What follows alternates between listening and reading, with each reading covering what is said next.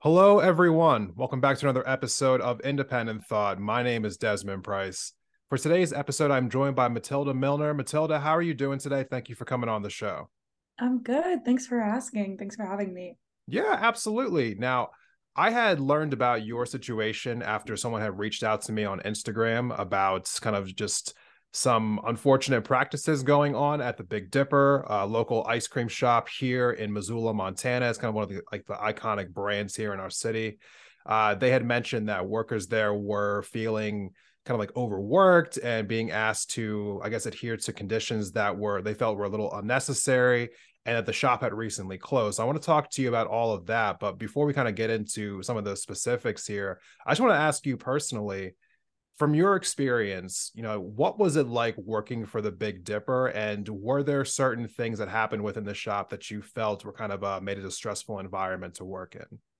Yeah, absolutely. Um, there was a lot of pressure to come in, even if you were sick or otherwise unable to work. Um, our base wage was really, really low. It was only $10 an hour. Um, we were not given mandatory breaks. Breaks were left up to our discretion and they would very rarely happen. And we were pretty dramatically understaffed towards the end of my time working there. Yeah. And so from my understanding, you know, you and uh, you know a few of your coworkers kind of got together and you wanted to like bring a list of like demands to management about things that needed to change. Could you go through some some of like what those demands were and how did management receive that like after you brought your your concerns to them? So the list of demands um was a little bit aspirational, but we really just wanted to get the conversation going. The first thing we asked for was $15 an hour as a base wage. We figured we weren't going to get it, but we wanted to at least try. Um, we wanted them to hire five new employees. We wanted them to mandate and enforce breaks, and we wanted them to recognize sick days even when someone didn't have COVID 19, which just wasn't always happening. Um, the the list of demands was met with a little bit of hostility, I guess. Yeah. Um, management took it pretty personally. Um, they kind of took it as an insult.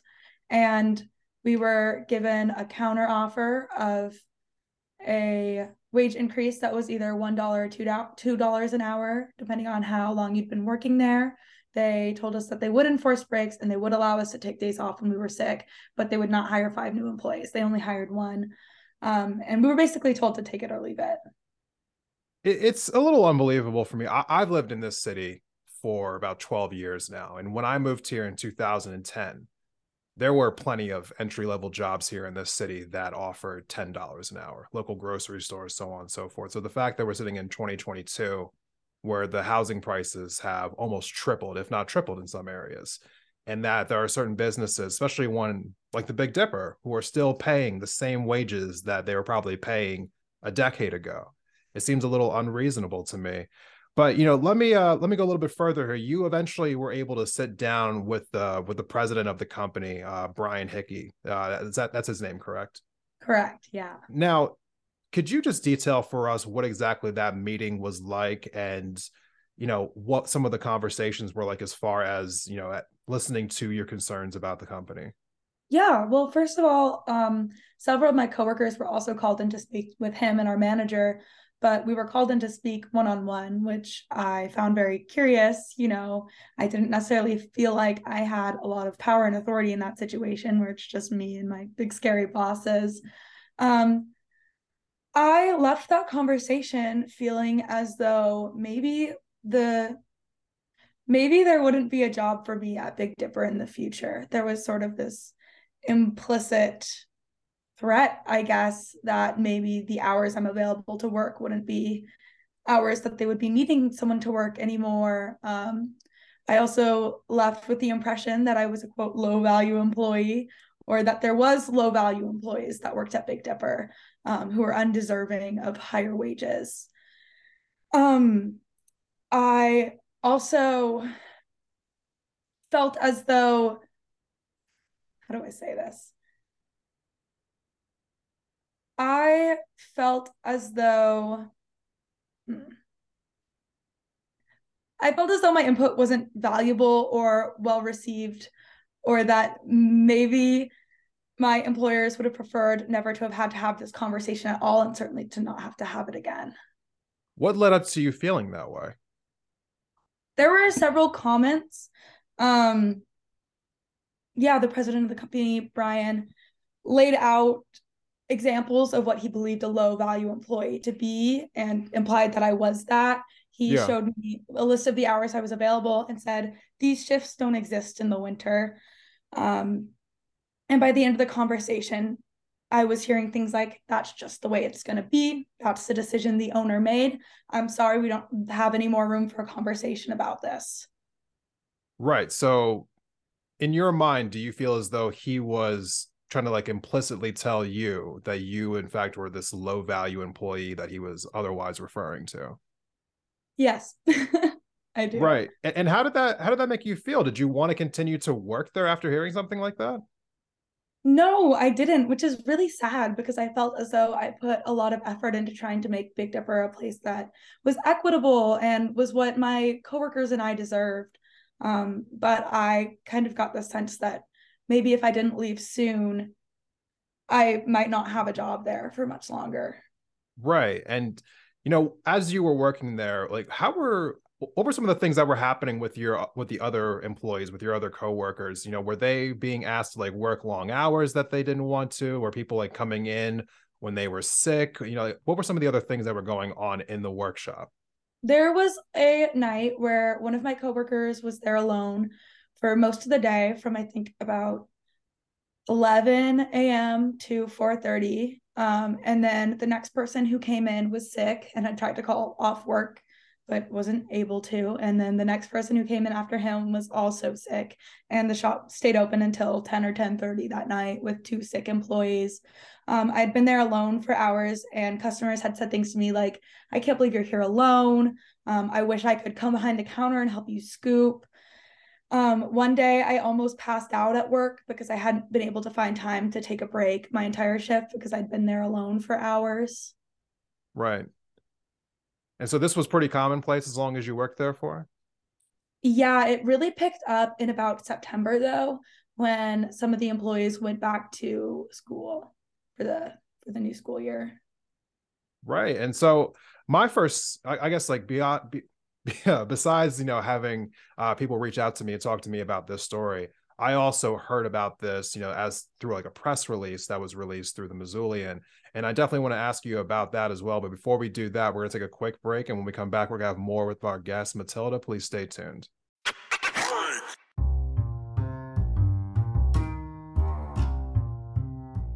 Betty's Divine is a locally owned boutique on the magnificent Hip Strip in downtown Missoula, Montana, that has been a fixture in the Mountain West since 2005. We have a fondness for vintage inspired clothing, shoes, and accessories for humans, as well as the real deal found in our vintage department, Divine Trash. Betty's Divine presents a snapshot of Northwest styles with an emphasis on street, skate, surf, and rock and roll culture, as well as Americana classics. Alongside a radical selection of clothing, Betty's Divine offers a damn fine array of shoes, jewelry, records, and accessories to satisfy any taste, whatever your age or vibe. You can count on us to prioritize financial, social, and environmental responsibility without sacrificing the look. Visitors enjoy a lovely atmosphere, dreamy tunes, and the best customer service in the West. And you can shop us online at bettysdivine.com.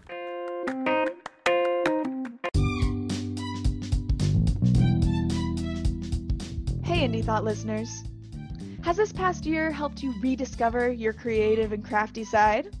Well, then you're going to love our sponsor for today's episode. Bathing Beauties Beads is a full service bead shop in the heart of downtown Missoula. Whether it's seed beads, semi precious stones, vintage beads, or just materials to make a project, they have something for every person and every price range. Not from Missoula? Don't worry.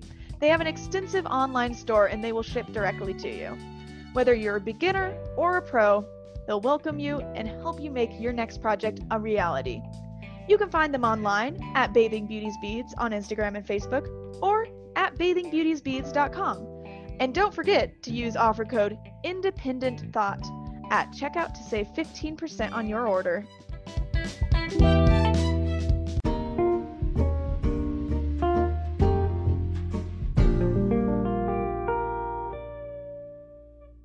Welcome back from the break, everyone. Thank you for sticking with us through this episode of Independent Thought.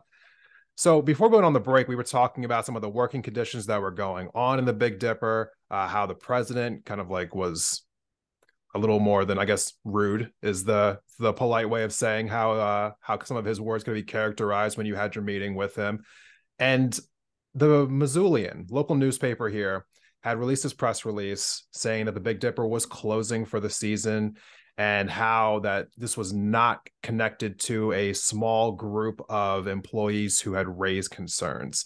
So let me first just ask you about this press release because it seems like it was just something that was, you know, received by the Missoulian from the Big Dipper and they just like put it out there. Uh how many of your coworkers actually signed on to this list of demands that were brought to management? I think it was 15 out of a staff of about 25, I'd say. Okay, so more than half of the employees at this at your location actually did sign on to this.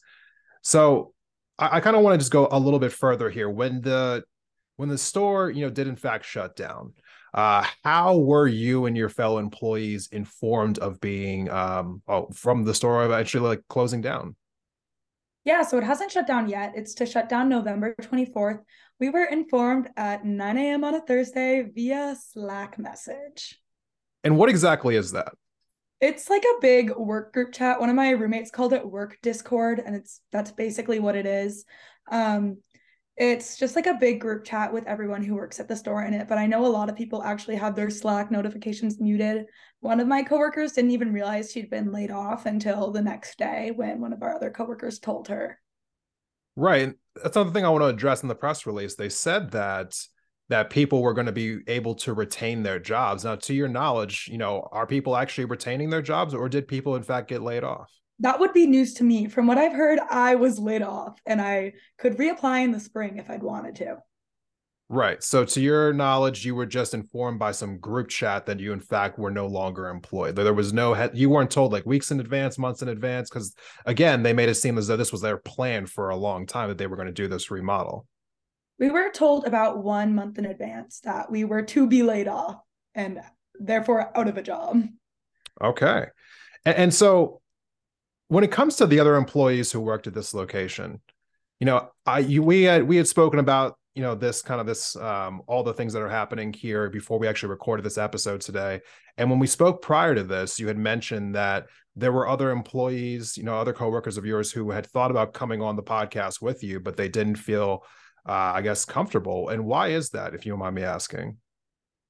Yeah, absolutely. There is a lot of kinship amongst Big Dipper employees um, that I would even go as far to characterize as a culture of nepotism. There's sort of this situation where you kind of need to know someone to get hired there. A lot of people have close personal relationships with the owner and his family.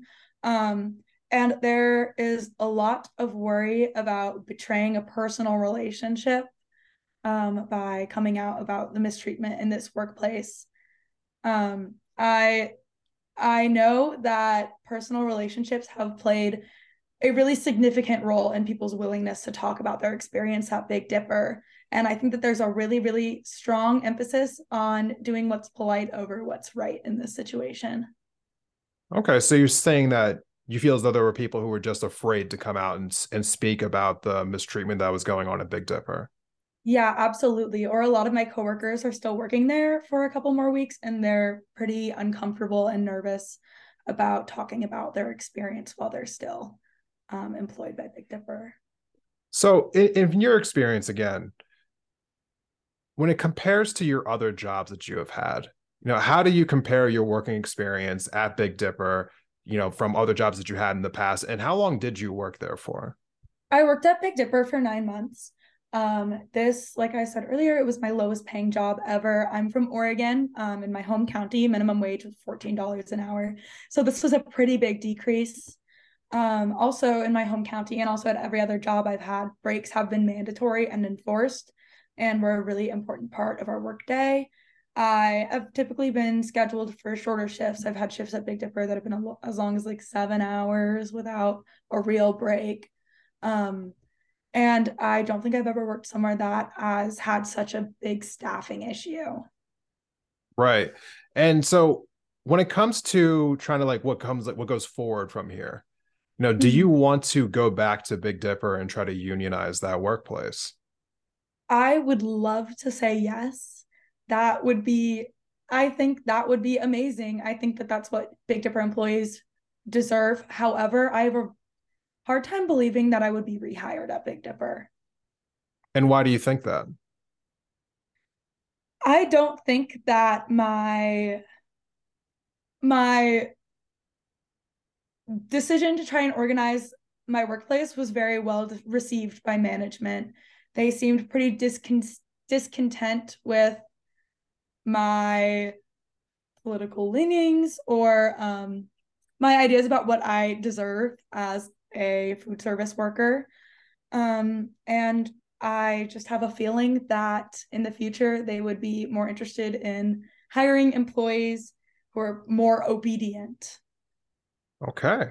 And, the last thing I want to ask you here, Matilda, is when it comes to what it is that you want people to take from this story, whether that's, you know, other fellow Missoulians who live in the community with us or people who might be listening elsewhere. What is your final message to people as far as, you know, your personal experience and what you think should change? Yeah, there was a lot of things that I heard from people in my life or in my workplace while trying to fight for changes at Big Dipper. One of them being it's just a service job. Um, you don't deserve or need more than $10 an hour plus tips. Um, to which I would say this is a service economy. You know, there's a really, really large part of the economic sector that is service jobs, and they are vital to our economy. And service jobs are hard and they are degrading often and they're labor intensive and service workers deserve better um, i have also heard a lot during this experience why not just find another job but I care about my coworkers and I think that they deserve a better workplace. And I'd also like to say that even though this story does culminate in me relatedly or unrelatedly losing my job and it was a lot of work and it, there was there's a lot of anxiety and intimidation involved it was worth it and i would recommend to anyone who is feeling unsure about whether their workplace is safe and equitable to stand up and talk to your coworkers. I think that transparency in the work the workplace is vital and often squandered. Um, and that's something that anyone can do. Matilda, I really do appreciate you coming on the show today and talking, you know, to us about all this. This conversation, I think, really mirrors the conversation that I had on my podcast recently with uh, Brandy, who was the co-founder of Chipotle United.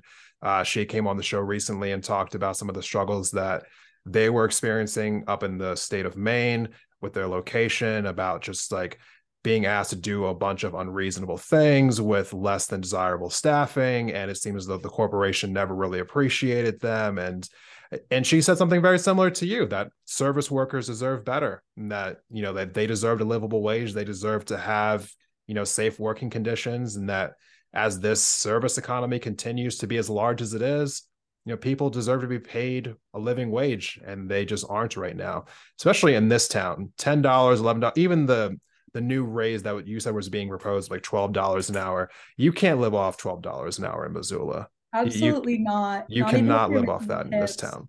No, so it, it's it doesn't make sense to be charged well to be paying that little especially a company like the big dipper who has multiple locations well established they can afford to pay people more. Thank you so much for coming on the show today. I really do appreciate it. For those who are out there listening please share this episode on social media instagram twitter facebook tiktok. Uh, please go ahead and tag independent thoughts share with other people in the community and we will see you in the next episode